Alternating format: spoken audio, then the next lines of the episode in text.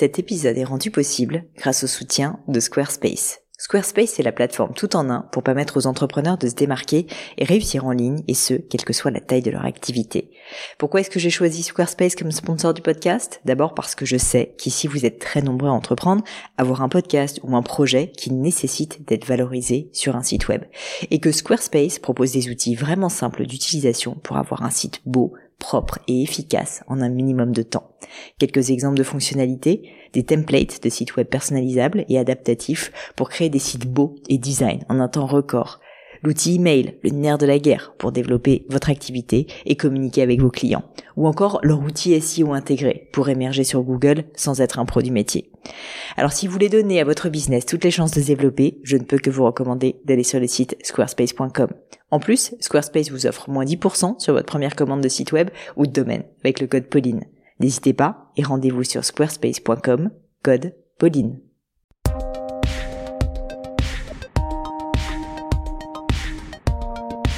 Mes chers amis, bonjour. Ici Pauline Negno et bienvenue dans un nouvel épisode du podcast. Avec ce podcast, je vous emmène toutes les semaines à la rencontre de personnalités toutes plus folles, toutes plus exceptionnelles les unes que les autres, des chercheurs, des entrepreneurs, des athlètes, des scientifiques dans ce cas précis, une commissaire priseur, première fois dans l'histoire du podcast, je suis très fière, mais toutes ces personnes ont un point commun, être parmi les meilleurs au monde dans leur domaine. Et l'objectif de tout ça, vous aider tout simplement via ces mentors virtuels à devenir la meilleure version de vous-même. Cette semaine, comme je le disais, j'ai le grand, grand plaisir de recevoir sur le podcast Cécile Verdier, qui est donc commissaire priseur et également présidente de Christie's France, la célèbre maison de vente aux enchères. Si l'épisode vous a plu et que le discours de Cécile vous a touché, je suis sûre que ça peut être le cas, eh bien n'hésitez pas à lui dire sur LinkedIn où elle est présente. Je vous préviens tout de suite, Cécile, c'est une femme qui n'a pas sa langue dans sa poche, c'est une sacrée personnalité et j'adore ça. Une fonceuse qui, quand elle a un objectif en tête, ne lâche rien tout en restant humaine et sensible. Et vous le verrez d'ailleurs à la fin de l'épisode, lorsque l'on a abordé le malheureux décès de son frère. Un vrai modèle pour toutes celles et tous ceux qui ont peur de ne pas assez oser. Commissaire-priseur donc, experte en objets d'art, Cécile a peu à peu gravi des échelons du monde de l'art pour devenir présidente de Christie's France, son rôle actuel. Pourtant rien ne l'a prédestinée à une telle carrière, ses parents ne sont pas issus de ce monde et Cécile doit se faire toute seule à force de volonté et de travail beaucoup, beaucoup, beaucoup de travail. Comme quoi, il n'y a pas de secret et Cécile va nous le confirmer. Et c'est d'ailleurs le message qu'elle nous livre. Quand on veut quelque chose, il faut aller le chercher et ne pas rester paralysé par la peur. Oser y aller. Une vraie leçon pour une saine confiance en soi. Un sujet qui me tient à cœur et qui j'espère aidera certaines et certains d'entre vous. Mais je ne vous en dis pas plus et laisse place à ma conversation avec Cécile Verdier. Bonjour Cécile, bienvenue sur le podcast. Bonjour, merci de m'accueillir. Eh bien, merci à vous de nous accueillir ici chez Christie's. C'est absolument fabuleux euh, et j'ai très envie de parler de Christie's en détail. Mais avant ça, je voulais remonter aux sources, si vous l'acceptez. Parler un petit peu de votre enfance, de votre vie d'avant, et puis de votre vocation peut-être pour le beau et l'art, parce que j'ai lu que bah, assez jeune finalement vous aviez eu cette envie euh, d'être commissaire-priseur. Est-ce que vous pourriez me décrire où vous êtes né, dans quel type de famille vous avez grandi, et puis finalement voilà à qui vous étiez en tant que petite fille? Alors, je suis née euh, à Paris, enfin pas à Paris, à Saint-Cloud. D'accord. À côté, tout près. Donc, je suis une, une, Parisienne. J'ai vécu à peu près toute ma vie, à part deux ans, même pas, à part un an à Saint-Cloud. Euh, voilà, que vous dire d'autre? Je suis une petite fille euh, assez standard, assez classique, d'une famille assez standard, assez classique, d'une bourgeoisie moyenne classique, rien de, de, de, particulier. Plutôt bonne élève. J'étais, j'étais, en fait, je croyais que j'étais bonne élève. J'ai récemment repris mes bulletins et en fait, j'étais pas si bonne élève que ça mais j'avais un an d'avance, donc ça me donnait hmm. peut-être, euh, j'avais pas forcément les notes, mais j'avais une forme de maturité qui faisait qu'on avait dû considérer que je pouvais euh, être dans les niveaux où j'étais. Euh, j'étais plutôt enjouée, assez vive euh, et en même temps un peu timide, comme beaucoup d'enfants. Et que vous dire d'autre? C'est vrai que assez vite, je me suis quand même intéressée aux choses qui étaient plutôt belles, comme je veux dire beaucoup d'enfants, mais non, c'est peut-être pas le cas de tout le monde. Mais mes parents m'ont beaucoup emmené au musée, voir les châteaux de la Loire. Les, voilà, j'ai beaucoup beaucoup été baignée là-dedans. Mais mes parents sont absolument pas collectionneurs. C'est voilà, c'est une famille encore une fois euh, classique euh, qui souhaite euh, donner à ses enfants une culture classique dans, dans ses différentes composantes. Et vous avez eu un, un coup de cœur, enfin en tout cas une, une émotion particulière avec le beau, avec l'art en particulier? En revanche, j'ai quelques souvenirs très forts. J'en ai trois ou quatre. Euh, mes parents n'étaient pas collectionneurs, mais le frère de mon grand-père était un grand collectionneur. Et tous les dimanches, j'allais déjeuner, ou pas tous les dimanches, mais très souvent le dimanche, on allait déjeuner dans cette maison qui se trouvait à Saint-Germain-en-Laye. Et où il y avait quelques très belles choses, très beaux tableaux, immobilier classique, mais très beaux tableaux modernes. Il se trouve que quand ce monsieur est décédé, quand j'étais enfant, je l'ai vraiment, mais presque pas connu, mon père était son exécuteur testamentaire et donc pendant des années, on a reçu chez nous des catalogues d'une maison de vente aux enchères qui avait vendu une partie de sa collection. Et c'est mon premier contact, c'est ça. Ce sont les mmh. catalogues d'une étude de Versailles qui s'appelait Maître Blache, qui était un commissaire-priseur classique traditionnel, euh, avec des photos de tableaux modernes. Et puis, euh, donc ça c'est vraiment le premier signe. Ensuite, c'est des week-ends à m'ennuyer dans une maison de campagne et à redécouvrir des connaissances des arts euh, et me plonger dans ces dans ces numéros qui à la fois montraient des tableaux, des œuvres, mais qui aussi montraient des maisons, des intérieurs très tôt, je me suis intéressée à l'intérieur. J'aurais, pu m'intéresser à être, en fait, d'être décoratrice. Je ne suis pas particulièrement en, termes de talent, mais en revanche, c'est quelque chose qui m'a toujours beaucoup intéressé. Les intérieurs, l'histoire du goût. Deuxième chose, j'ai un souvenir aussi très fort d'enfance d'une euh, balade au château de Chenonceau avec une exposition Lalanne et des moutons sur le pont. Hmm. Alors j'ai à la fois le souvenir de l'exposition et d'une grande affiche qu'on avait achetée qui devait être dans cette fameuse maison de campagne qui n'était pas située très loin euh, voilà, ça c'est une image forte qui est restée. Et puis un, un, petit clin d'œil étonnant. Je me souviens parfaitement que pour, je sais pas si c'est pour mes 10 ans, 11 ans ou 12 ans, mon grand-père, euh, donc pas du tout celui à, celui à cette famille-là, mais de l'autre côté de ma famille, me demandait ce que je voulais. Et je l'avais entraîné dans un magasin qui vendait du, des, des luminaires et je voulais une lampe de style je ne voulais pas du et, et je suis même allée jusqu'à vouloir une poignée de porte de style dans un immeuble moderne. Je voulais une espèce de poignée de porte en bronze doré de style Louis XV, complètement rocaille. Mes parents trouvaient ça très curieux, voilà. Donc ça a commencé comme ça, en mettant sur la poignée de ma porte de ma chambre, d'un appartement, joli appartement mais moderne, une poignée de porte rocaille. Donc vous aviez des prédispositions. En tout cas, ça me fascinait, ça m'intéressait. Donc j'allais vous demander justement si vous aviez une période en particulier, peut-être dans le milieu de, de la décoration de l'intérieur, euh, qui vous plaisait à cette époque et qui vous plaît toujours d'ailleurs. Alors je pense qu'à cette époque, j'avais pas d'idée particulière. J'avais la chance d'enfant de voir des beaux tableaux modernes dans des intérieurs extrêmement classiques, des mobiliers 18e très classiques. Euh, mais il y a deux, deux, deux éléments, c'est que donc j'ai fait Sciences Po. Et très vite, je me suis passionnée pour la période de l'entre-deux-guerres, les années 20, les années 30, euh, à la fois parce que les objets racontaient, c'est-à-dire cette grande qualité extraordinaire qui sont un petit peu les successeurs des grands euh, cabinet maker qu'on m'a dit du XVIIIe siècle, mais dans des formes complètement modernes. Et oui, parce que c'était lié à l'histoire de cette époque-là. Hmm. Donc une, une, imbrication toujours pour moi entre la grande histoire et l'histoire des arts décoratifs, comment on vit, l'évolution des mœurs, les évolutions sociologiques, qu'est-ce que ça raconte sur les objets. Le, voilà, toujours le, ce qu'on dit chez nous, le big picture, le, voilà, le, cadre général dans lequel on se situe, et pas uniquement l'objet. C'est l'objet dans un environnement global. C'est toujours ça qui m'a intéressé, cette relation. Et dans les années 20 et 30 aussi, a l'apparition de beaucoup de nouveaux matériaux et nouveaux matériaux, c'est aussi euh, du coup des nouvelles formes qu'on peut qu'on peut réaliser. Donc enfant, j'avais pas de goût particulier, mais très vite je me suis intéressée à cette période-là, au XXe siècle, sous la forme des objets. Et puis quand je me suis retrouvée stagiaire à Drouot, euh, alors je ne connaissais que les tableaux modernes ou à peu près, le monde des objets m'a fascinée parce que vraiment le monde des objets c'est euh, c'est quelque chose qui est beaucoup plus immédiat finalement qui parle à tout le monde. On vit avec des objets ils sont mm. plus ou moins beaux plus ou moins de qualité. Mais derrière ces objets il y a la main de l'homme il y a savoir-faire et le travail des artisans des restaurateurs. C'est quelque chose qui est complètement découvert en étant stagiaire. Et je me suis plongée dans cet univers du travail de la main.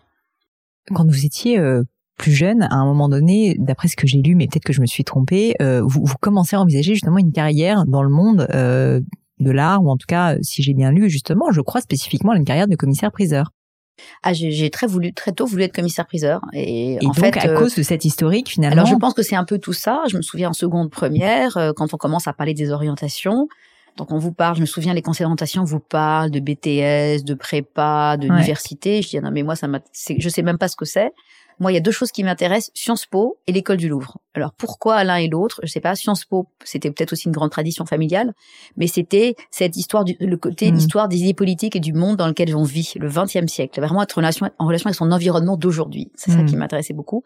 Et puis l'école du Louvre parce que j'avais cet intérêt pour les pour l'art et mes parents m'ont dit commence donc par faire le truc sérieux. Donc j'ai commencé par faire Sciences Po. Mais effectivement, ce métier m'intéressait. Du coup, j'ai fait mes études à Sciences Po, j'ai, je, les ai ratées à la fin parce que j'ai repiqué ma dernière année. J'ai eu plus de temps, j'ai commencé l'histoire de l'art en auditrice libre, euh, mais euh, mais euh, j'ai commencé par faire des stages en se tournant autour du sujet et j'ai fini par revenir à ce que j'avais voulu faire, ce qui était d'être commissaire-priseur. Ce qui est assez original, d'autant plus que vous n'aviez personne, comme vous le disiez, dans votre famille qui était euh, commissaire-priseur. Alors justement, je pense qu'il y a beaucoup de personnes qui nous écoutent qui ne savent pas vraiment ce que c'est qu'un commissaire-priseur, et donc je serais assez curieuse d'avoir votre version de quelles sont les missions d'un commissaire-priseur qui est probablement beaucoup plus complexe que l'acte de vente, on va dire, qu'on a tous en tête dans une salle. Alors c'est une formidable question parce que je pense que ma mère, qui aujourd'hui a plus de 80 ans, elle me demande régulièrement, et sinon tu as des ventes en ce moment Parce que je suis très occupée, tu as des ventes Non, mais j'ai tout le reste. Parce que la vente, c'est deux heures, trois heures, mais c'est tout le travail, c'est en amont de, de, de, de cette partie. Et avant de vous répondre en détail sur le commissaire-priseur, moi, ce qui m'a plu aussi, pourquoi j'ai dû aimer ce métier quand j'étais enfant, c'est que j'ai fait énormément de danse classique. Alors, ça a l'air d'être très éloigné, mais le côté spectacle de la vente aux mmh. enchères, c'est une donnée qui m'amusait énormément, qui devait me fasciner. Ce côté mise en scène, ce show, euh, donc ce côté, voilà, un peu euh, pas chanteuse, j'ai un micro à la main aujourd'hui, c'est pas ça, mais vraiment ce côté on stage et puis de d'être chef d'orchestre, c'est ça qui m'intéressait, je pense aussi beaucoup. Alors mon métier c'est quoi? Euh, Parce que je suis commissaire priseur aujourd'hui, mm. même si je ne fais pas que ça, mais un commissaire priseur, il est soit il travaille de façon indépendante, donc il a monté sa propre étude, comme on dit, mm. soit comme ce qui est mon cas aujourd'hui et de quelques autres personnes dans la maison chez moi, il est salarié d'une grosse maison de vente. du coup, on n'y fait pas exactement la même chose. Euh, ce qui est commun, c'est qu'on cherche des objets, et qu'après on va s'occuper de la mise en musique de tout le processus pour les vendre. Donc chercher des objets, c'est quoi? C'est euh, de, de, connaître des clients, des gens qui vont vous en confier. Mm. Euh, c'est une fois qu'on les a identifiés, donc euh, entretenir ces relations avec ces personnes qui ont des objets. Donc euh, identifier, savoir où on va trouver des œuvres, mm. entretenir ces, ces, relations avec les gens. Ensuite, le jour où on vous les confie, vous assurer qu'ils sont bons. Ouais, donc, euh... donc un énorme travail avec les experts pour savoir ce qu'on a dans les mains. Et puis une fois qu'on est sûr qu'on sait bon, faire toutes les recherches, en tout cas travailler avec les experts pour s'occuper, s'assurer que toutes les recherches sont faites, qui ont pour but de, à la fois de savoir ce qu'on vend et de le valoriser au maximum. Bien sûr. Ensuite, il va savoir, il va falloir faire un catalogue. Donc comment on présente le catalogue, à comment on va choisir la photographie, quel est le photographe, à quoi, comment on va organiser tout ça Est-ce que voilà, qu'est-ce qu'on va mettre avant, est-ce qu'on va mettre après Dans quel ordre on va le placer le catalogue Toute cette euh, cette conception d'un document physique qui aussi maintenant se retrouve en mmh. digital. Et puis après l'exposition, à quoi va ressembler l'exposition Comment on va exposer Pendant combien de jours À quelle heure À quelle heure on va faire la vente euh, Est-ce qu'on va exposer dans un salon, deux salons, trois salons Est-ce qu'on va peindre les murs en rouge euh, Et puis ensuite, comment on va promouvoir tout ça Est-ce qu'on va euh, euh faire un, cocktail, un dîner Est-ce qu'on va juste téléphoner à beaucoup beaucoup d'acheteurs pour qu'ils acheter les objets Et puis ensuite, il va y avoir le moment de, la vente avec son petit marteau. Le fameux. On a euh, donc on fait cette vente. On va donc on a les, les vendeurs nous ont confié leurs intérêts, nous ont demandé de de défendre les objets. Donc on a une estimation, il y a un prix minimum en dessous duquel on va pas vendre l'objet. Donc tout notre travail, c'est de le vendre le plus cher possible, puisque le commissaire-priseur il touche une commission de la part du vendeur et de l'acheteur. Nous ne sommes que des intermédiaires, nous n'achetons pas d'objets. Mmh. Donc c'est la vente. Et puis une fois que la vente est passée, ben, il faut faire un communiqué de presse pour euh, faire savoir à la presse que, ça s'est bien passé. Et puis en plus, il faut s'assurer que la comptabilité va bien encaisser l'argent auprès des vendeurs. Alors en général, avant la vente, on a vérifié que les gens qui allaient demander à, être appelés pour enchérir était solvable. Et puis après, on va s'assurer que les, les acheteurs vont payer et puis qu'ils ont eu un devis de transport. Et puis que l'objet n'a pas été cassé entre temps. Il n'y a pas eu un problème quelconque. Et si c'est le cas, de le faire restaurer. Et puis on va payer les vendeurs. Voilà, c'est ça mon métier. C'est 2% finalement le moment avec le marteau. Donc évidemment, on fait pas tout ça, mais le, un commissaire priseur c'est un chef d'orchestre mmh. qu'il travaille à son compte ou dans une grande maison. C'est un chef d'orchestre d'un projet, et je pense que c'est cette dimension qui m'intéresse. C'est le côté extrêmement varié parce que on s'ennuie jamais. D'abord, les objets sont toujours différents, mmh. les clients sont toujours différents parce qu'il n'y a pas d'objet sans client. Donc avant tout, c'est une relation humaine, et puis ça change tout le temps. Il faut s'adapter, et, et le métier a beaucoup beaucoup de composantes opérationnelles très différentes. C'est passionnant parce que, en fait, quand vous l'avez décrit, on a presque l'impression que chaque vente, c'est en fait de création, c'est la création d'une nouvelle entreprise, en fait, à chaque fois. Je veux dire, à chaque fois, on repart, peut-être pas de zéro, parce que j'imagine que vous avez acquis euh, de l'expérience, des contacts, etc. Mais il faut quand même se reprojeter en avant, il faut se réinventer, il faut faire des choses différemment. Et je voulais vous demander à ce propos, est-ce que l'élément, justement, de renouvellement, il est important aussi dans ce métier, dans ces missions de, de ces missions de commissaire-priseur, euh, au sens où, bah, voilà, il faut quand même à chaque fois attirer l'intérêt, euh, éveiller, euh, communiquer différemment. Donc je peux imaginer qu'il y a cette dimension aussi de en permanence à chaque nouvelle vente trouver un angle un petit peu différent et nouveau. Alors oui, absolument. Euh, ce métier, il est vieux comme le monde. Il existe depuis très très très longtemps. On le fait chaque fois. Enfin, on le fait plus de la même façon aujourd'hui qu'on le faisait même il y a 10 ou 15 ans. mais même en, en un tenté, même si aujourd'hui le monde s'accélère, euh, dans les années 40 ou 50, à chaque fois, euh, votre vente est différente parce que mmh. l'objet est différent, votre client est différent. Vous essayez de comprendre comment vous allez le convaincre de vous donner l'objet à vendre, et ça, c'est quand même une aventure parfois. Euh, ils sont parfois plusieurs, ils sont pas d'accord, il faut les mettre d'accord, il faut jouer euh, sur, essayer de, de mettre, de rassembler, d'être un rassembleur pour réussir mmh. à, avoir une vente. Euh, il faut euh, leur faire accepter une estimation parce qu'en général, euh, quand on a un objet qu'on en a hérité, on pense toujours qu'il vaut beaucoup plus cher que son prix. Il y a aussi des très bonnes découvertes, des objets qu'on n'avait jamais considérés, qu'on n'avait pas investi affectivement et qui en fait valent beaucoup d'argent. Mais donc il y a, il y a une part psychologique qui est colossale. Et donc ça, c'est l'adaptation constante. Et moi, mmh. c'est ça qui m'intéresse parce que vraiment, j'ai pas eu le temps de m'ennuyer. Donc dès que ça commence à être une routine, ça devient un process et, et, donc passer par des étapes. Mais là, je vous ai décrit tout à l'heure les, différentes composantes. Ce ne sont pas des étapes, c'est des composantes, mais à chaque fois, mmh. c'est différent. Donc c'est ça qui est intéressant, c'est que ça change tout le temps. Et bien sûr, depuis deux ans, ça change encore plus vite. Je peux imaginer.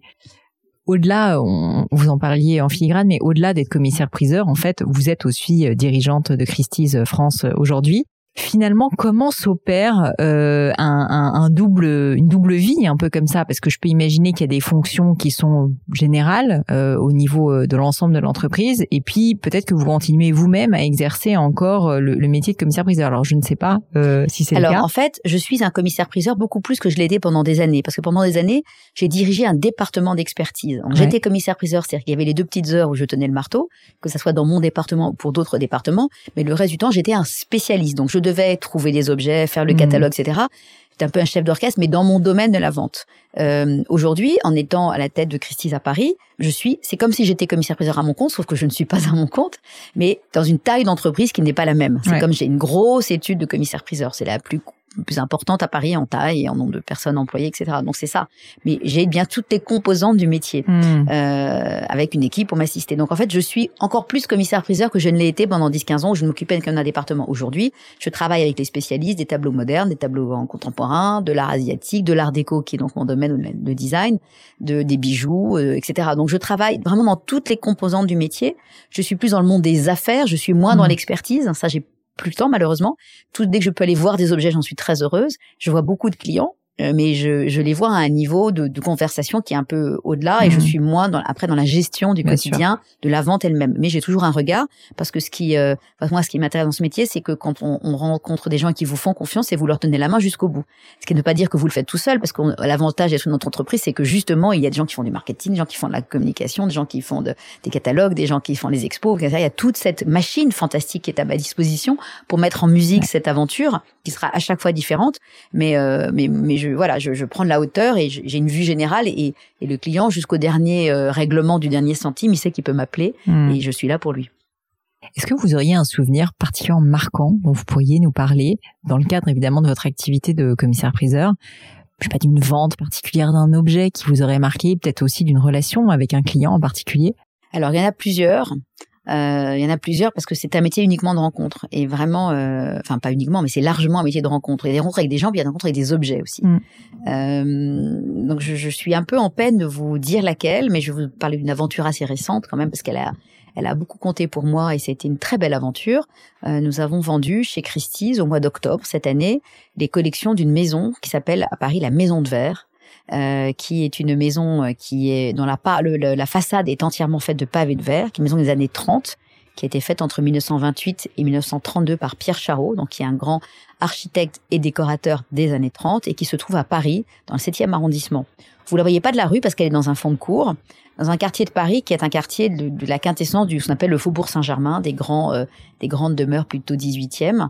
Et euh, ben, dans les années 30, on était euh, plus courageux qu'aujourd'hui, c'est-à-dire qu'à l'époque, littéralement, un client a acheté un, un hôtel particulier en fond de cour et il l'a fait détruire et il a demandé à un, architecte de l'époque qui faisait très peu d'architecture, faisait plutôt du mobilier, mais qui avait une vision très architecturale du meuble, de concevoir une maison moderne pour lui. Donc il avait, c'est comme s'il avait pris un pavé de verre et qu'en plein dans ce quartier 18e, il avait envoyé son pavé de verre pour faire une, une œuvre moderne. Aujourd'hui, on pourrait plus. Tout le quartier est classé, ça serait impossible. Cette maison est classée aujourd'hui d'ailleurs, mais on pourrait plus le faire. Et, euh, et c'est une maison qui a été vendue il y a une quinzaine d'années par euh, la famille des propriétaires d'origine, qui avait réussi à la garder jusqu'au début des années 2000, 2005, 2006 dans leur famille. Mais le mobilier n'avait pas été vendu. Et, euh, et je connais cette famille depuis les années 2005. Et, et, on a vendu ce mobilier cette année. Et ça a été une aventure assez touchante.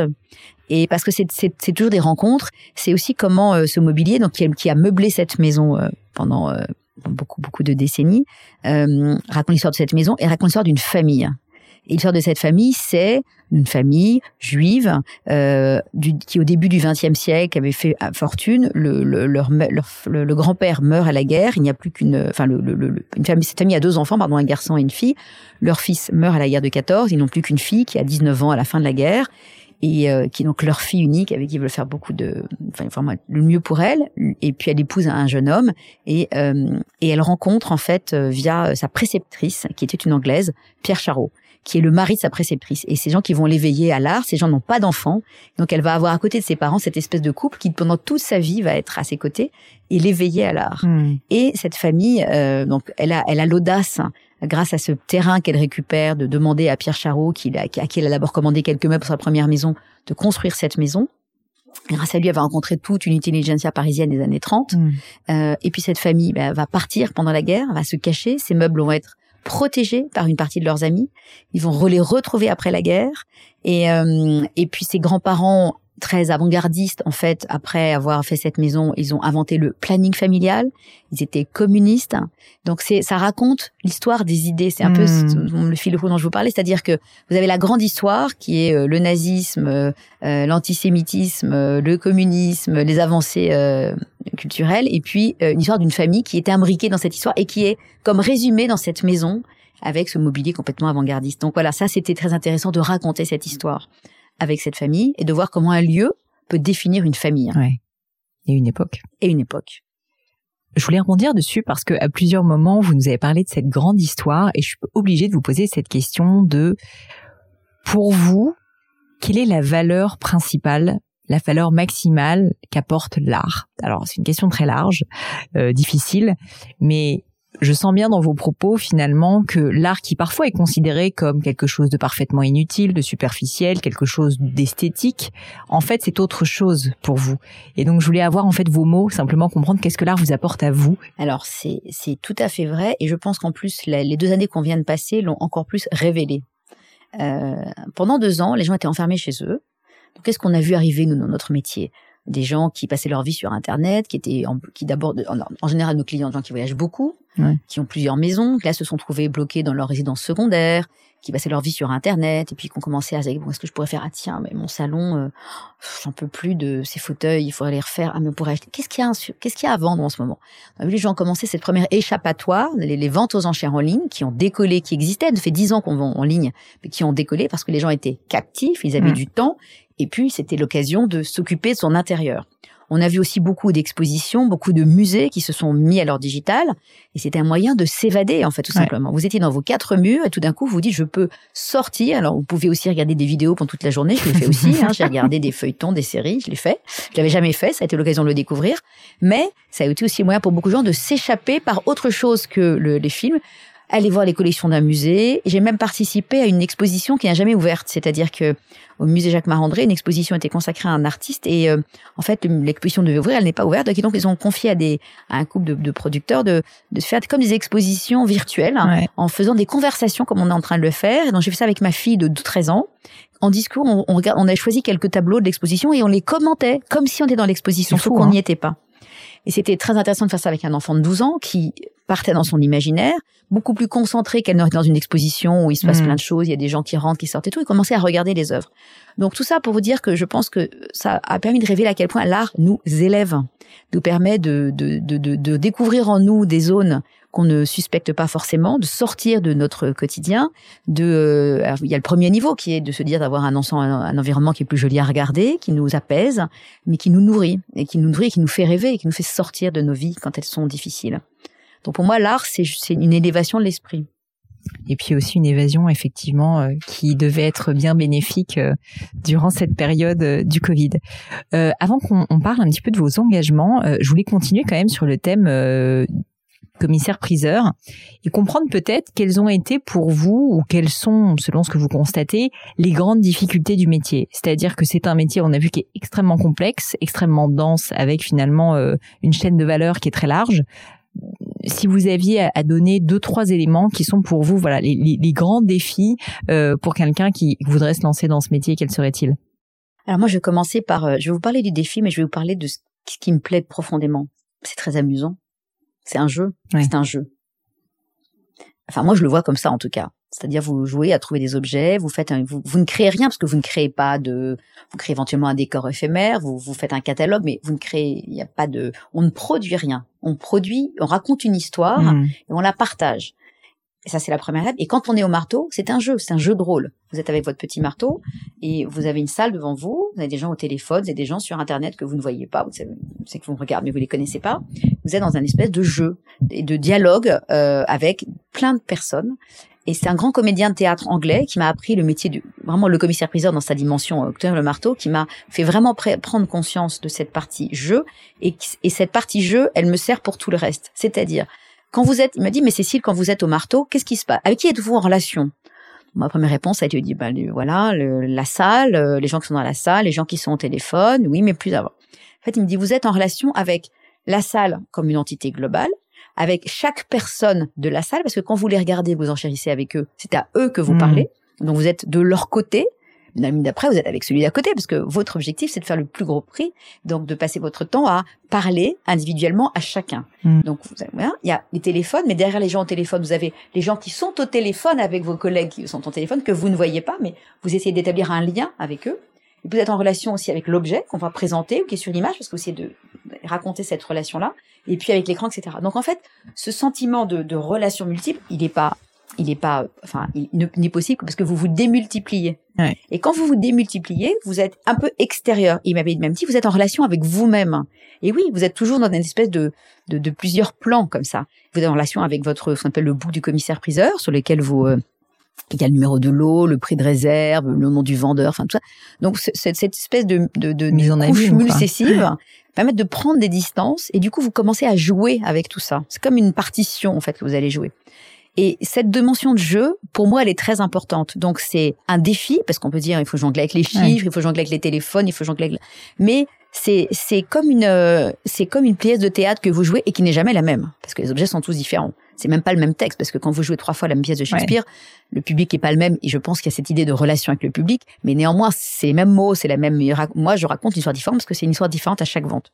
Donc c'est un défi parce que faut, ça suppose une adaptation constante, mais du coup c'est très c'est pour moi c'est un jeu. C'est c'est c'est c'est passionnant. Je, je je vous imagine avec votre marteau dans cette salle et, et c'est vrai que je suis obligée de vous poser à nouveau la question euh, de de de vous ancienne timide selon vos propres mots ou en tout cas un peu timide être face à un public en plus avec des personnes derrière qu'on ne voit pas téléphone des enjeux euh, ça a dû être quelque chose quand même de passer euh, de bah peut-être une jeune femme réservée à assumer en fait d'être dans ce jeu de rôle. Mais comme c'est un jeu, c'est pas vous. Et regardez, les grands comédiens sont en général des gens très Hmm. timides. Et ils vous le disent. Ces gens qui ont des tics, et puis dès que la caméra euh, s'ouvre, ah, il y a plus de tics. Donc en fait, je pense que cette cette dimension de jeu vous permet de de de de de, de, de mettre des, des comment dire des non pas des barrières, mais des oui des, des, des différentes feuilles entre vous et les autres, et donc pour dire que c'est pas complètement vous en fait. Je pense que c'est ça. Je sais pas si j'étais vraiment timide, j'étais réservée en fait, parce que moi je dis timide, mais les gens quand je dis ça me disent euh, toi timide, été timide. Donc en fait j'étais probablement pas timide. D'accord. J'étais peut-être moins moins bien dans ma peau, moins. Donc la prise voilà. de parole en public n'a pas été Non, une difficulté non. pour vous. J'aime, et plus plutôt parler et plutôt quelque chose. euh, Je préfère parler qu'écrire. Très bien. Euh, je voulais maintenant parler de vos engagements. Euh, vous dites dans une de vos interviews, je l'ai lu, que l'art changera le monde. Et je voulais simplement vous demander qu'est-ce que vous vouliez dire par là? C'est un petit peu ce que je vous ai expliqué sur la façon dont l'art nous élève. C'est-à-dire que, par exemple, quand premier jour où nous avons réouvert, tout a réouvert, enfin en mai, le premier, premier week-end où les galeries sont, ont été ouvertes, moi j'ai fait un tour des galeries. J'ai acheté une œuvre d'un artiste que je ne connaissais pas dans une galerie où je n'étais jamais allée, juste que j'étais avec des amis qui me l'ont présentée. J'ai trouvé l'œuvre belle et je me suis dit, oh, c'est échappé, formidable. Mm. J'ai acheté cette œuvre en 10 minutes. C'était pas, c'était pas des milliers d'euros, mais c'était quand même un peu d'argent. Voilà. Tout d'un coup, ça a donné une dimension. euh, c'était une façon de, de, de recréer un lien avec l'extérieur, de, de, euh, de d'échanger. C'était très important pour cette galerie, ce qui avait été fait maintenant deux mois. C'est une Mm. petite galerie. Elle avait besoin de voir ses collectionneurs, elle avait besoin de voir ses, de ses, ses, ses artistes, elle avait besoin de parler, d'échanger. C'est son métier à elle, d'avoir quelqu'un qui lui, elle m'a dit, vous êtes mon premier achat depuis que j'ai réouvert. Voilà. Donc c'est ça qui nous élève. Et c'est toujours, pour moi, l'objet d'art, c'est un, un lien avec les autres.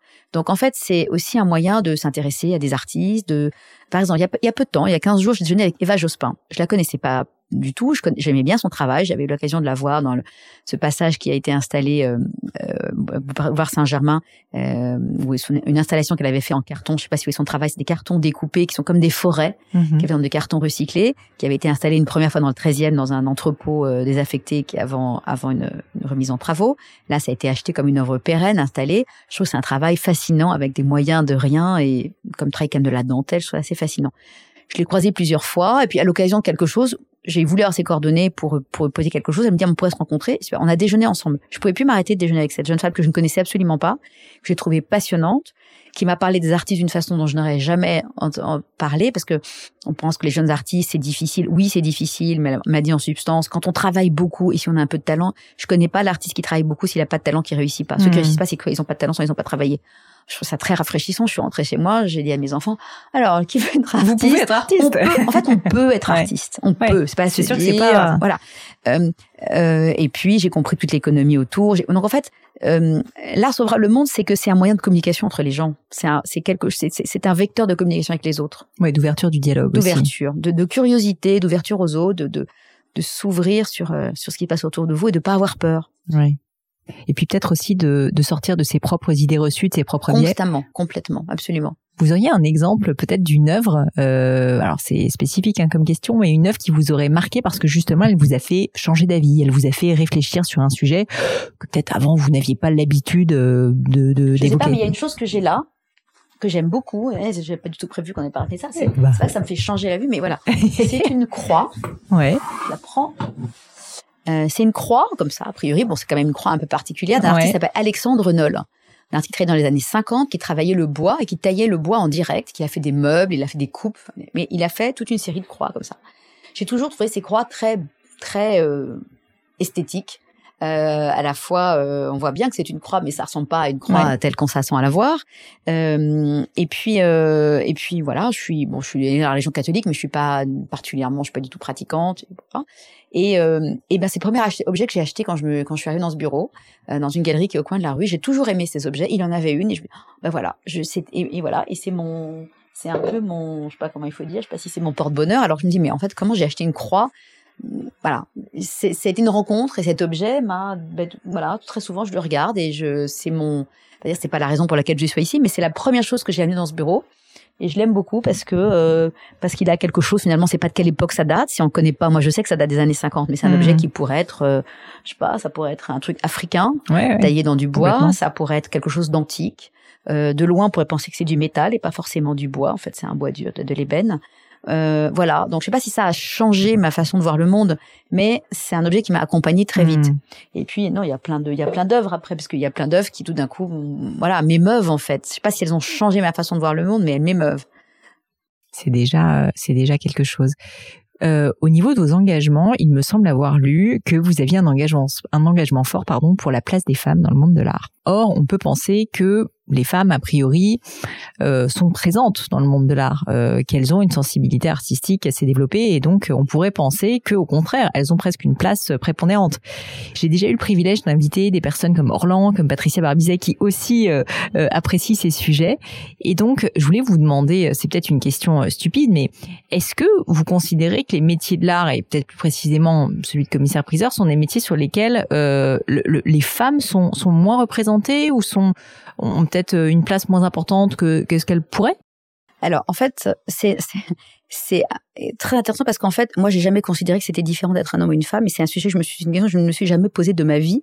Mais en revanche, on m'a beaucoup demandé en quoi c'était différent et ce que j'avais fait pour y arriver. Je, bah, je sais pas, j'ai travaillé comme tout le monde en fait. Euh, je me suis jamais posé ce genre de questions jusqu'au moment où on m'a nommé à ce poste-là, parce que quand j'ai eu la chance qu'on me propose de, de, de, de, prendre la présidence de Christie's, j'ai vu beaucoup de jeunes femmes que j'avais eues comme stagiaires ou des jeunes filles avec qui j'avais travaillé, euh, qui sont venues voir en me disant, à la elles étaient très fières, c'était gentil, ils m'ont dit, oh, vous rendez pas compte ce que ça représente pour nous. J'ai ah bon, ça représente quoi? Ça veut dire que c'est possible. Hmm. Attendez, vous avez euh, les avez 25, 35 ans, moi j'en avais 50. J'ai mais attendez, bah oui, bien sûr que c'est possible. Et tout de suite je dis mais Laure de Beauvau était présidente de Sotheby's. Ah oui, mais Laure de Beauvau c'était une princesse. Hmm. C'est une princesse. oui. Et donc, euh, et voilà, en fait, le côté le chemin, c'est-à-dire d'avoir commencé, euh, j'ai pas, j'ai pas commencé à l'accueil non plus. Hein, faut, faut, je vais être tout à fait honnête. J'ai fait des études supérieures, j'ai été, mais c'est vrai, j'ai beaucoup travaillé, mais parce que ça, j'aime ça. C'est-à-dire, j'ai pas eu le sentiment de me battre, hein, parce que j'étais une femme. Je l'ai fait parce que je me battais dans un univers qui était un univers difficile d'accès quand on n'est pas du sérail. Effectivement, je, je viens pas d'une famille de commissaires-priseurs, mmh. euh, donc, mais, mais j'ai pas eu, j'ai jamais considéré que d'être une femme c'était un sujet particulier. En revanche, j'ai vu dans le regard de ces jeunes femmes que pour elles c'était un sujet différent et ça m'a beaucoup mis en colère. Je me dis, mais enfin, comment en 2020 vous pouvez encore penser, enfin, être formaté pour penser comme ça? Et donc là, j'ai commencé à me dire, mais pourquoi on me pose toujours cette question? Juste avant le confinement, je vais inviter à parler de ces sujets avec une jeune femme qui qui, qui, qui, me prépare l'entretien en me disant, oui, alors vraiment, les artistes, les femmes, les, femmes tellement présentées dans l'art et tout. Je dis, mais de quoi vous parlez? Moi, je pense l'inverse de vous, en fait. Hmm. Je vois pas votre, je ne vois pas le sujet. Donc je fais mon intervention sur, euh, en fait, je pense que le premier frein c'est celui qu'on se met. Moi, j'ai jamais constaté un frein, donc j'ai jamais vu le sujet. Donc euh, voilà, j'ai travaillé comme mes frères et sœurs, chacun dans son domaine. Point. Donc j'ai pas de sujet. Mais je me suis rendu compte que pour beaucoup de femmes, ça l'était. Et je me suis dit, mais pourquoi en fait Pourquoi? Et en fait, c'est d'abord la seule chose importante, c'est l'éducation. C'est comment vous élevez vos enfants.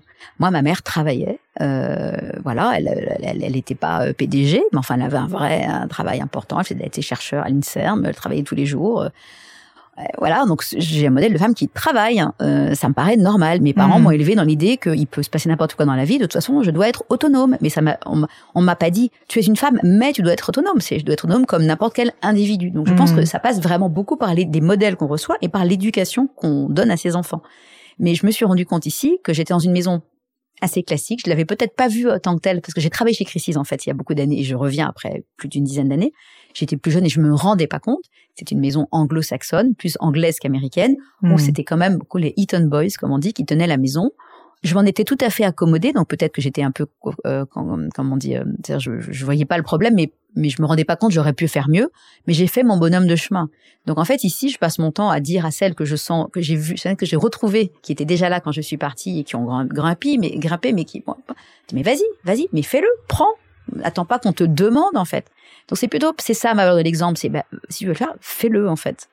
Parce que mais c'est mais c'est le monde du travail en général. Bien sûr. Voilà. Donc je pense que le principal frein, il est dans sa tête. Et c'est d'être bien entouré, euh, c'est d'avoir une nounou pour ses enfants, c'est super. C'est des sacrifices, c'est des choix financiers, mais en même temps, quand ça, on peut travailler correctement. C'est aussi choisir le bon compagnon de vie euh, qui accepte que vous fassiez ça. Et puis après, c'est pas un sujet, en fait, c'est juste le monde du travail. Donc mon engagement, il n'est pas tellement de dire la place des femmes, c'est juste, mais euh, enfin voilà, il n'y a pas de sujet, allez-y en fait. Alors peut-être que le monde de l'art le permet plus que d'autres.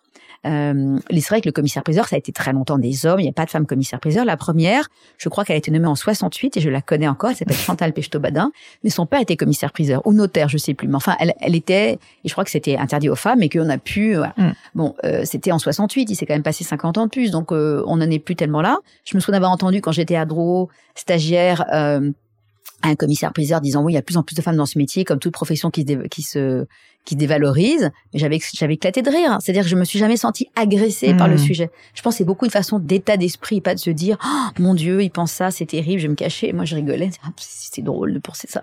Ça n'a pas de sens. Donc, c'est plutôt un aveu de faiblesse qu'autre chose. Donc, en fait, prendre les choses avec, euh, non pas avec dédain, mais avec distance et faire ce qu'on a à faire. Et faire son propre chemin. Et faire son chemin. Bah, je vous remercie pour ces paroles, euh, Cécile, franchement, parce que je partage complètement votre état d'esprit. Et moi-même, j'ai constaté dans mon entreprise, euh, parce que j'ai une entreprise avec une soixantaine de salariés, que très souvent, en fait, c'est les femmes elles-mêmes. Il n'y a pas que ça, bien sûr. Il y a aussi, on peut le dire, des misogynes, etc. Mais il y a quand même beaucoup de cas où les femmes elles-mêmes, en fait, se, se, se, sabotent, tout simplement. Et donc, je trouve ça assez formidable d'avoir un exemple comme vous, de quelqu'un qui, euh, bah, en fait, a tracé sa route, tout simplement, par passion. Donc, peut-être la dernière question sur ce sujet, parce que c'est pas le sujet principal de cet épisode, mais quel message en fait auriez-vous envie de faire passer à celles qui nous écoutent, euh, qui peut-être justement bah, ne se sentent pas à la hauteur, n'ont pas confiance en elles, se disent oui mais moi je ne peux pas, qui n'ont pas de modèle aussi peut-être dans, dans leur métier, dans leur euh, entourage de femmes euh, fortes ou pas, mais qui ont réussi à atteindre les objectifs qu'elles se fixent elles. Est-ce que vous auriez un message à leur faire passer? Se faire confiance, savoir ce qu'on veut et le faire. Hmm. Et pas le regard, le jugement des autres n'a aucune importance en fait. Euh, autre anecdote parce qu'elle a, elle a du sens par rapport à tout ça. Hier c'est la journée des femmes et on a été, on a fait un podcast, enfin pas un podcast mais une, une conversation avec entre le bureau de deux de, de, seniors comme je dis aujourd'hui du bureau de Paris Femmes et puis du, du, bureau de Hong Kong et, du bureau de Shanghai. Donc la patronne marketing Asie, la, la chairman de, de Chine continentale, enfin des, des, gros calibres, si je puis dire, de femmes puissantes en Asie. Et donc ici, une des vice-présidentes qui est une américaine franco-américaine à Paris, moi. Et en fait, on, on racontait un peu, c'était un peu sur tous ces sujets. Et je me suis souvenue d'anecdotes. Je me suis souvenue, par exemple, euh, quand j'étais chez Christie's au début, donc en 97-98. D'abord, j'avais la chance de faire assez jeune, donc on souvent pensait que j'étais la stagiaire, mais je m'en suis jamais vexée en fait. Ça me faisait plutôt rire. Et et euh, et quand peut-être certains spécialistes ont pu euh, déjà, mais en fait, je, je, n'ai jamais considéré que ça me ça m'interdisait de faire quelque chose. J'ai toujours pris comme un défi et comme comme cette de pirouette avec humour. Voilà euh, ou quand quelqu'un pouvait passer dans un bureau en disant euh, il y a personne parce qu'en gros le département je disais bah si je suis là donc en fait il faut c'est la enfin voilà il faut faire ce qu'on a à faire. Il faut surtout euh, avoir confiance en soi et dire nos rêves euh, on peut les atteindre. Moi j'ai deux filles elles ont 13 et 18 ans et je leur dis le monde vous appartient. Je leur dis tous les jours. Ce que vous voulez faire vous pouvez le faire mais après il va juste falloir beaucoup travailler mais après, c'est des, ce sont des choix. Euh, j'ai pas quatre enfants, j'en ai que deux parce que d'abord j'avais pas envie d'en avoir quatre, je l'assume. Et puis que le temps que j'ai, j'avais pas le diviser en quatre, ça n'aurait pas eu de sens. Je préfère déjà deux, c'est j'ai ça difficile. Donc en fait, ce sont des choix, mais il faut assumer ces choix. Je pense que le problème souvent des femmes, c'est de d'hésiter et de pas assumer les choix, de se sentir coupable. Bien sûr, parfois je me sens coupable de pas être là pour euh, réviser l'interro de maths, mais tant pis, je peux pas. Et ben, je trouve une autre solution pour quelqu'un révise l'interro de maths. En fait, c'est des il faut faire des choix. Une conférence récemment, une jeune femme m'a dit "Vous pensez qu'on peut pas faire carrière en rentrant chez soi à 18h30 Je dis "Bah non, on peut pas." Ou alors vous travaillez après dîner, mais moi j'ai toujours détesté ça. Mais enfin, c'est juste travailler en fait c'est pas une question d'homme ou de femme. Bien sûr, et il n'y a pas de jugement. Certains peuvent vouloir rentrer toute leur vie à 18h30 et c'est très bien. Et il n'y a, pas de problème, chacun ses choix. Mais c'est ça. Mais par contre, il faut les assumer et pas s'en plaindre. Il faut pas vouloir le beurre et l'argent du beurre. Complètement d'accord. Euh, pour terminer, j'ai euh, toujours des petites questions un petit peu personnelles à la fin du podcast. Je vous préviens. Mhm. La première, c'est est-ce que dans votre vie, vous auriez vécu un grand échec ou un grand moment de doute? Et en fait les conséquences euh, de cet échec et surtout les enseignements que vous en avez tirés? Bon, j'en ai plein, comme tout le monde, parce que je pense que les choses qui nous font avancer, c'est ça, justement. Trois. J'ai même trois exemples très différents. Allons-y. Assez, il y en a qui sont assez personnels. Hein. Je, je me frotte les mains. Pardon, mais le premier, c'est que j'ai un petit frère qui, qui n'est plus là. Voilà, c'est un enfant qui n'a pas eu la chance de, de, de, continuer à vivre. Il est mort, il avait cinq ans, voilà. Je m'en suis souvent voulu. Pourquoi moi, je suis là et lui, il est plus donc c'est un chemin difficile. C'est fou parce que je vous parle de ça alors que c'est quelque chose que je vis très bien. Mais bon, se dire bon voilà, ça, moi j'ai j'ai vécu je pense que ça m'a donné une force colossale mmh. dans la vie. Parce que s'assumer, je me suis dit, moi j'ai la chance d'être là, ben, je vais en profiter, je vais faire ce que j'ai à faire. Et je me suis sentie très protégée en me disant, moi, il m'est rien arrivé. Ouais. Je suis là. Donc voilà, ça c'est un truc assez définitif dans la vie. Ça aurait pu être des trucs très destructeurs. Ça m'a pas détruit, ça n'a pas détruit mes parents non plus, ce qui est aussi probablement un modèle de se dire que dans la vie il y a des choses difficiles. On peut être très privilégié mais néanmoins vu des choses horribles. Ben on avance quoi. Et il y a plein de choses formidables à trouver sur le chemin. Voilà. Donc ça, c'est le, peut-être le premier truc. Euh, le deuxième truc, c'est que je vous l'ai dit, donc j'ai fait Sciences Po assez jeune, j'étais un peu immature, je pense, pour le faire, et donc j'ai repiqué ma dernière année de Sciences Po. J'avais jamais raté, j'étais bonne élève, j'étais pas brillantissime, mais j'étais bonne élève. Puis un jour, vous ratez, vous ratez, c'est un truc horrible, je savais pas ce que je voulais faire, j'étais dans un état d'angoisse, j'ai vécu une année très difficile. J'ai découvert aussi que vivant dans une famille, on m'avait toujours dit comme le bac on, le donne, va falloir beaucoup mmh. travailler. Mais j'avais toujours travaillé, travaillé, travaillé, mais que là, quand j'ai raté, mais ils ont été premiers à me dire, mais c'est pas grave. Ah bon, c'est pas, c'est pas si grave. On va pouvoir, euh, on a le droit de respirer, on peut. Donc ça, c'est formidable. Qu'est-ce que j'ai fait? Eh ben, je me suis mis vraiment à l'histoire de l'art. Et j'aurais jamais peut-être été au bout de ce rêve si j'avais pas raté ma dernière année de hmm. Sciences Po. Je suis pas rentrée à HEC derrière parce que j'avais plus envie. J'avais, hein, je rentrais fin troisième cycle en marketing, mais voilà. Mais de, ça permet de dire, mais en fait, qu'est-ce que j'ai envie vraiment de faire? Qu'est-ce qui me plaît vraiment? Donc, quand on rate, on va vers l'essentiel. Cet échec vous a permis, en fait, de tout simplement vraiment réfléchir et de faire une pause, quoi. Et de se dire, euh, en fait, qu'est-ce que j'ai envie de faire? Qu'est-ce qui m'intéresse? Et de le faire. Donc, en fait, tous les échecs nous font, euh, nous font, euh, nous font grandir. Quel est le troisième exemple? Alors, je vais en parler de façon. J'étais dans une autre maison, comme on dit élégamment dans le passé, et puis tout d'un coup, j'avais 48, 49 ans, il y avait une possibilité d'évoluer pour un poste. Puis moi, j'étais la bonne élève, j'ai toujours voulu un truc, je l'ai toujours eu en fait. Et puis un jour, euh, on n'est plus que deux en finale. Oui, d'accord. On est deux en finale, et puis le poste finalement, je l'ai pas. Je suis vexée au dernier degré.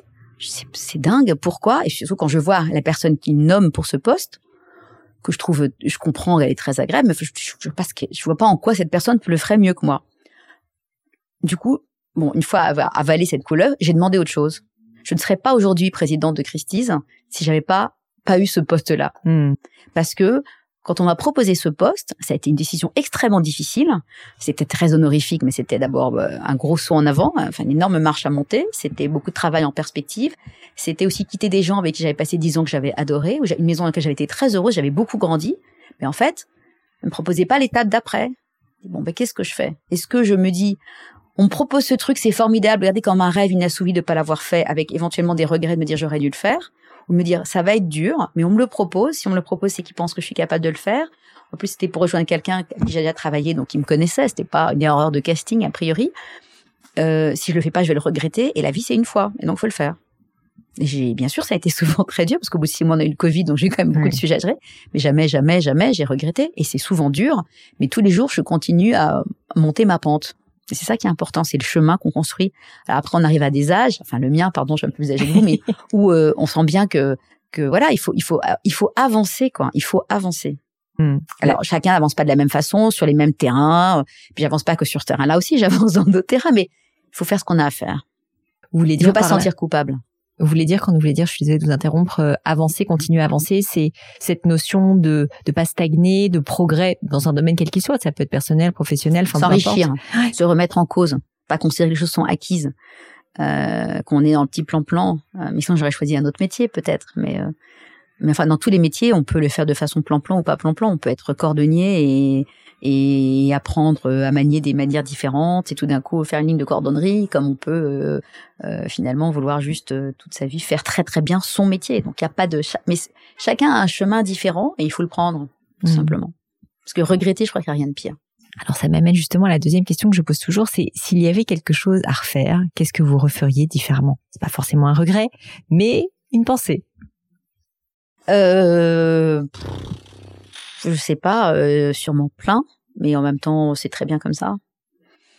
Euh, Qu'est-ce que je ferais différemment? Peut-être que je ferais plus de sport, hein, j'en fais toujours pas. euh, Peut-être que vous prendriez des petits déjeuners? Oui, mais régulièrement j'essaie et puis j'arrête. Donc c'est pas mon truc, c'est comme le sport. Donc non, qu'est-ce que je ferais différemment? Euh, Non, je suis contente d'avoir eu prendre le pris le temps d'attendre des enfants un peu tard et pas les avoir trop tôt. Ça, je pense que c'est très important. Vous les avez eu à quel âge? 36 et 41. Euh, voilà, il euh, faut prendre le temps de choisir la bonne personne pour vous accompagner dans votre vie. Il faut prendre le temps en fait. Faut pas, voilà. Euh, j'ai beaucoup voyagé. J'ai non, qu'est-ce que j'ai pas fait? J'aurais peut-être pu commencer à acheter des objets importants d'art plus tôt. J'ai pas eu assez de courage parfois de me dire c'est quand même une grosse somme et j'aurais dû le faire. Ça, j'aurais dû parfois. Euh, à la fois parce que c'était des bons choix et que j'avais quand même pas un mauvais instinct, j'aurais dû le faire parce mmh. que financièrement c'était intéressant. Et puis c'était cette idée de, de, de se challenger un peu. Peut-être ça j'aurais pu. Euh, est-ce qu'il y a une citation, une maxime, des mots de sagesse qui vous parlent particulièrement, euh, que peut-être de temps en temps vous vous répétez, qui sont notés quelque part dans un carnet, un calepin, que vous pourriez partager avec nous? Non, je suis pas très. Vous n'êtes pas très citation? Euh, je les, quand je les trouve, je les, je les, trouve belles et je les garde, mais je les oublie aussi vite. Euh, voilà, non, je suis pas très. Euh, je suis, je suis plus dans les des modèles de gens qui m'ont impressionné plutôt que dans des mots. Vous disiez d'ailleurs que vous préférez l'oral à l'écrit, donc euh, c'est noté. Euh, encore une question, est-ce qu'il y a une idée reçue, euh, une idée, une croyance que vous constatez autour de vous que vous trouvez en fait fausse? Donc c'est-à-dire tout simplement que vous n'êtes pas d'accord avec euh, une forme d'idéologie. Ce que je veux dire par là, c'est j'ai eu sur le podcast un mentaliste une fois qui me dit bah, en fait il y a une croyance dans le monde qui est que les personnes plus âgées, très âgées, sont plus sages. En mm. fait, non, il y a plein de biais cognitifs. Plus on est âgé, et puis on devient euh, un peu mm. sénile, quoi, tout simplement. Mm. Je, dis, je suis pas d'accord avec ça. Voilà, donc c'est un exemple hein, parmi d'autres. Euh, Est-ce qu'il y a quelque chose comme ça qui vous marque euh, comme étant euh, un peu non politiquement correct? Alors, comme par ailleurs, par principe, je déteste le politiquement correct. Donc en général, j'aime bien de quand on me dit une réputation au bureau, c'est quand on me dit non, je dis comme ça va être oui, comment on va y arriver en fait? Donc voilà, donc dès que c'est politiquement correct, moi la diversité and inclusion, l'écologie, tout ça, c'est formidable, mais par contre, quand il faut les afficher, c'est insupportable. Ça. Devient euh, démagogique et je déteste la démagogie. Je déteste le, le, les idéologues. Ça, ça, ça m'intéresse pas. C'est vrai et c'est sincère et c'est porté et c'est vécu. Hmm. Mais le, les grands principes euh, pas appliqués, ça m'intéresse pas. Donc c'est plutôt ça, le politiquement correct. Euh, je, voilà, entre les vélos et et le reste, euh, je, je, je, voilà. Mais euh, donc c'est pas du tout politiquement correct ce que je vous dis. Hein. Mon Dieu, je fais tout ce qu'il faut pas dire. Euh, Parfait, c'est tout ce que j'aime. Mais aussi, euh, voilà. Enfin, c'est la place. Encore une fois, la jeune femme qui était venue me parler des femmes, c'est vraiment plus difficile des femmes dans l'art. Je dis ah bon pourquoi? Et, ça me mettait quasiment en colère. Hmm. Euh, parce que c'est une façon de se considérer comme une minorité et ça m'intéresse tellement pas. Je trouve ça tellement C'est c'est c'est c'est être dans la plainte, c'est être dans le alors que et le combat c'est pas forcément la dureté quoi. Le combat c'est un jeu en fait. Pour moi j'ai le sentiment que c'est un jeu. Et, il faut, et, et surtout c'est super de gagner en fait. Dernière question. Est-ce qu'il y a, et je vois qu'on est entouré de beaucoup de livres ici, est-ce qu'il y a un livre ou des livres qui vous ont particulièrement marqué, euh, qui euh, qui sont des livres peut-être qui vous ont formé, qui vous ont appris le monde de l'art, enfin ou dans d'autres domaines, peu importe, que vous pourriez partager avec nous? Alors d'abord, en général, j'aime beaucoup les biographies parce que j'aime beaucoup les parcours individuels et ce qu'elles racontent sur une, une, personne, une personne dans l'histoire. Je suis un peu toujours dans mon histoire. Une en particulier? Euh, Alors il y a quelqu'un qui euh, qui a été un marchand d'art, mais c'est pas du tout sa partie art que j'ai lu qui m'a passionné. C'est le livre de Daniel Cordier. Euh, et tout d'un coup, je cherche ce titre. Pourtant, c'est, ça raconte ses années de guerre. Euh, je vais vous retrouver le titre dans un instant.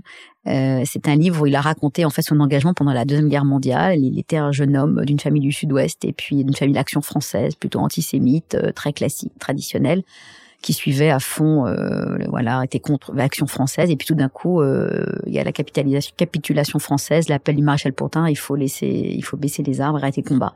Et il dit c'est pas possible.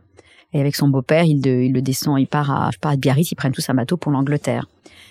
Et le chemin de ce jeune homme qui devient donc euh, jeune homme d'une famille bourgeoise, provinciale, qui est très traditionnelle, qui part à Londres, qui suit cet engagement sur on peut pas, la France peut pas capituler comme ça, qui va être parachuté en France et qui va être le secrétaire de Jean Moulin. Ça s'appelle alias Caracalla.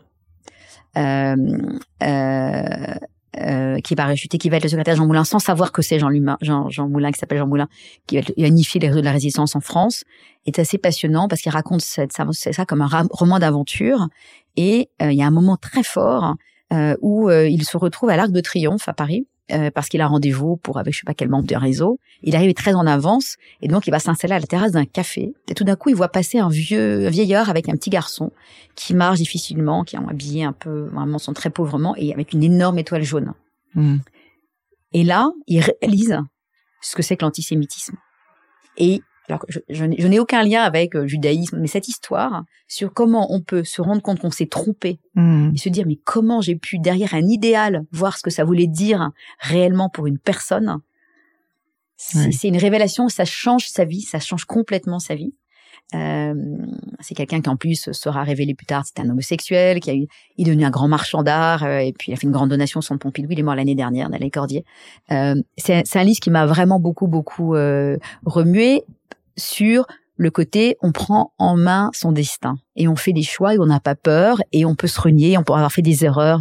C'est un livre formidable à lire probablement pour des jeunes adolescents. Moi, j'avais pas lu ce livre à 17 ou 18 ans. C'est un vrai roman d'aventure, mais très positif. Pourtant, le héros meurt puisque Jean Moulin est capturé et meurt mais c'est un livre qui vous qui vous sort de votre dimension, de votre, vos petits tracas, de vos, de vos plaintes. Vous êtes vraiment dans la grande histoire et vous mesurez que ces gens-là ont eu un courage fou. Alors peut-être qu'en plus mmh. je vous raconte ça avec ce qui se passe en ce moment, mais même pas parce que c'est un livre que j'ai lu dans mon année. J'ai eu une année de battement dans laquelle je travaillais pas. J'ai lu beaucoup beaucoup de livres. J'ai lu beaucoup beaucoup de biographies parce que j'aime bien cette dimension à chaque fois. Mais celle-ci, elle était passionnante pour ce que ça racontait sur le chemin de chacun c'est, ça donne absolument envie de le dévorer et je vous remercie mm. parce que je ne connaissais pas, donc c'est bien noté. Cécile, merci mille fois, mille fois pour euh, tout ce que vous avez partagé avec nous. Pour terminer, euh, si jamais on veut, alors suivre Christie's, bien sûr, ça se passe sur Internet, sur le site Internet, euh, ça se passe aussi sur les réseaux sociaux, bien mm-hmm, sûr. Bien sûr, ouais. Et vous, à titre personnel, si jamais on veut vous stocker, suivre un peu vos actualités, ça se passe peut-être sur LinkedIn? Un petit peu Alors non, j'y suis mais j'y vais jamais parce que je mais je, je, suis pas du tout réseaux sociaux, mais Instagram et j'ai un Instagram que privé. Ah. Et euh, je suis pas sur Facebook parce que je non, je n'aime pas les communautés. Moi, j'aime les individus et j'aime les images, donc je suis sur Instagram. D'accord. Et Instagram tout simplement. ça s'appelle 16 Verde 1. 16 vers 1. 16 vers Très bien. et voilà, comme ça on ne trouve pas forcément. Et, et non, euh, et puis, et puis surtout, il faut venir voir nos expositions parce qu'elles sont ouvertes à toutes. C'est ça. Et je le redis d'une façon très, très, euh, je suis pas du, pas du tout commerciale, mais d'une façon franchement très généreuse. Euh, chez nous, c'est ouvert, hein, c'est fait pour venir voir des œuvres, les découvrir. On est là pour euh, apprendre à chacun qu'on peut vivre avec l'art. C'est mmh. pas, on n'est pas dans un musée éphémère, on est dans un lieu où on va vous montrer que les correspondances entre un tableau, une figure d'art africain, un bijou, que, ok, on vend des choses très chères, mais il y a aussi des choses moins chères. Et de toute façon, ça peut vous inspirer pour aller entre des choses moins chères ailleurs. Mais on est un lieu de, de partage. On n'est pas du tout un lieu réservé à une élite. Et hmm. c'est vraiment un, un endroit où on apprend beaucoup de choses et on, accueille tout le monde avec beaucoup de, avec beaucoup de bienveillance et beaucoup de plaisir. Donc 9 avenue Métignon. Absolument. On peut pousser la porte. Il Mais faut quand vous voulez. D'ailleurs, maintenant, on a une grande vitrine sur la rue, donc on a quand même l'impression qu'on est plus ouvert sur l'extérieur et qu'on peut vraiment rentrer un peu comme dans une boutique, même sans acheter. Exactement, le message est passé. Merci mille fois, Cécile. Je vous remercie. À bientôt. Bye bye les amis, c'est la fin de cet épisode, mais avant de vous quitter, quelques détails en plus. D'abord pour toutes les infos sur le podcast et cet épisode, ça se passe sur polinegno.com, vous aurez tout promis, juré. Aussi, si vous souhaitez me contacter pour me poser des questions, me proposer de nouveaux invités, eh bien n'hésitez pas à le faire directement sur LinkedIn, Instagram ou YouTube, je vous attends. Enfin, encore mille merci de m'avoir écouté jusqu'ici, j'espère de tout cœur que ça vous a plu et je vous dis à très vite pour un nouvel épisode.